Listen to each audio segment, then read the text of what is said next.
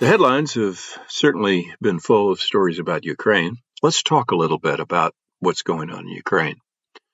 You know, one of the most recent headlines is that Russia uh, is so desperate for manpower that they're sending drug addicts and convicts off to war.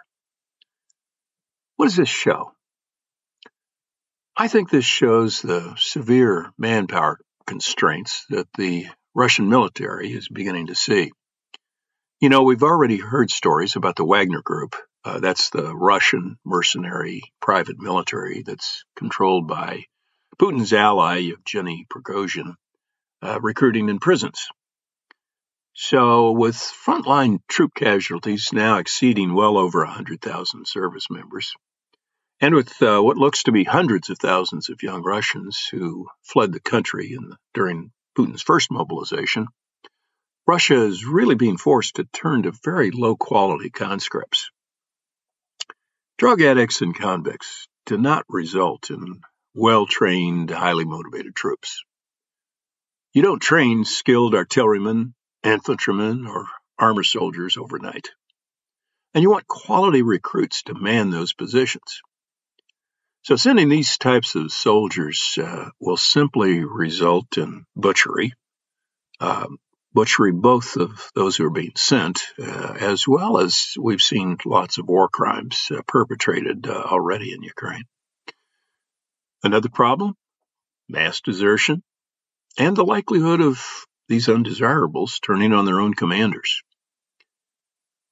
The only advantage that recruits from this social strata, if you will, provide Putin is that it may provoke less social resentment and civil unrest among his population than if the military were subjecting middle class children to the bloodletting that we're seeing in the Donetsk region. We've also heard a lot about uh, tanks going to Ukraine. Uh, the Ukrainians have been asking for tanks. Uh, the Germans are holding back from giving them tanks, uh, and uh, the U.S. is holding back from giving them tanks.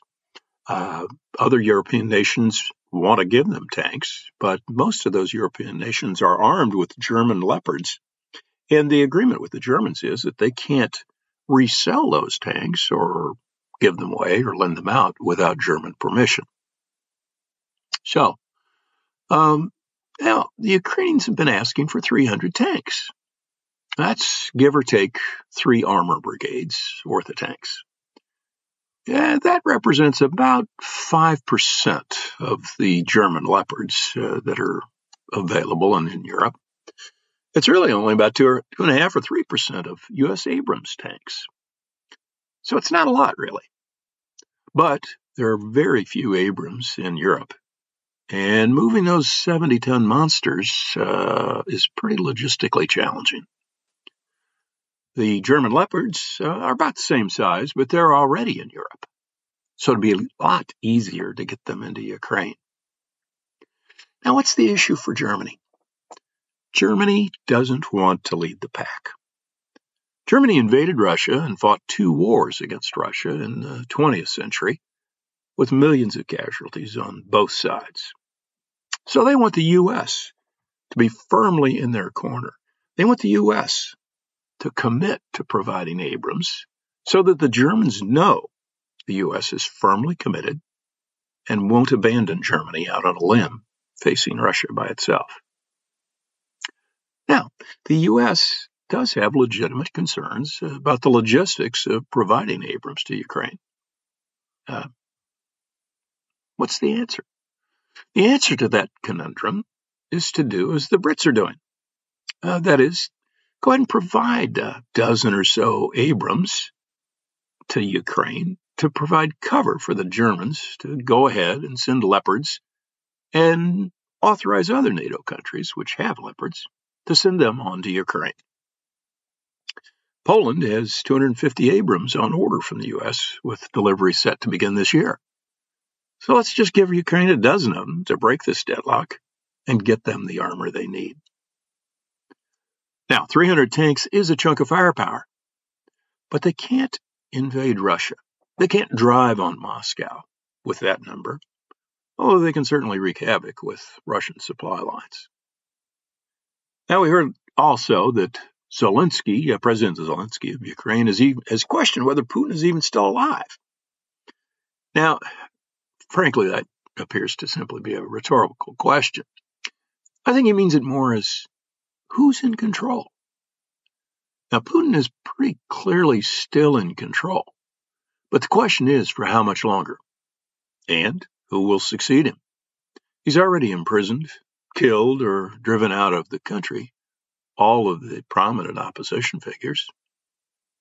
Question is, how does he continue to control a military that's been wasted by incompetent leadership, failed logistics, and is now being replaced by convict mercenaries? You know, filling the ranks with drug addicts and yet more convicts is not a recipe for success. Remember, in World War I, a large part of the Russian army revolted and helped depose the Tsar. Putin fancies himself as Peter the Great, destined to rebuild the Russian Empire. But he may wind up instead as Tsar Nicholas, deposed by the forces he set loose. This is Bill Enyart with Reflections from the River. You can email me at bill at com. That's B-I-L-L at B-I-L-L-E-N-Y-A-R-T dot com. Audio production today by Tom Calhoun, www.paguytom.com. Thanks for listening.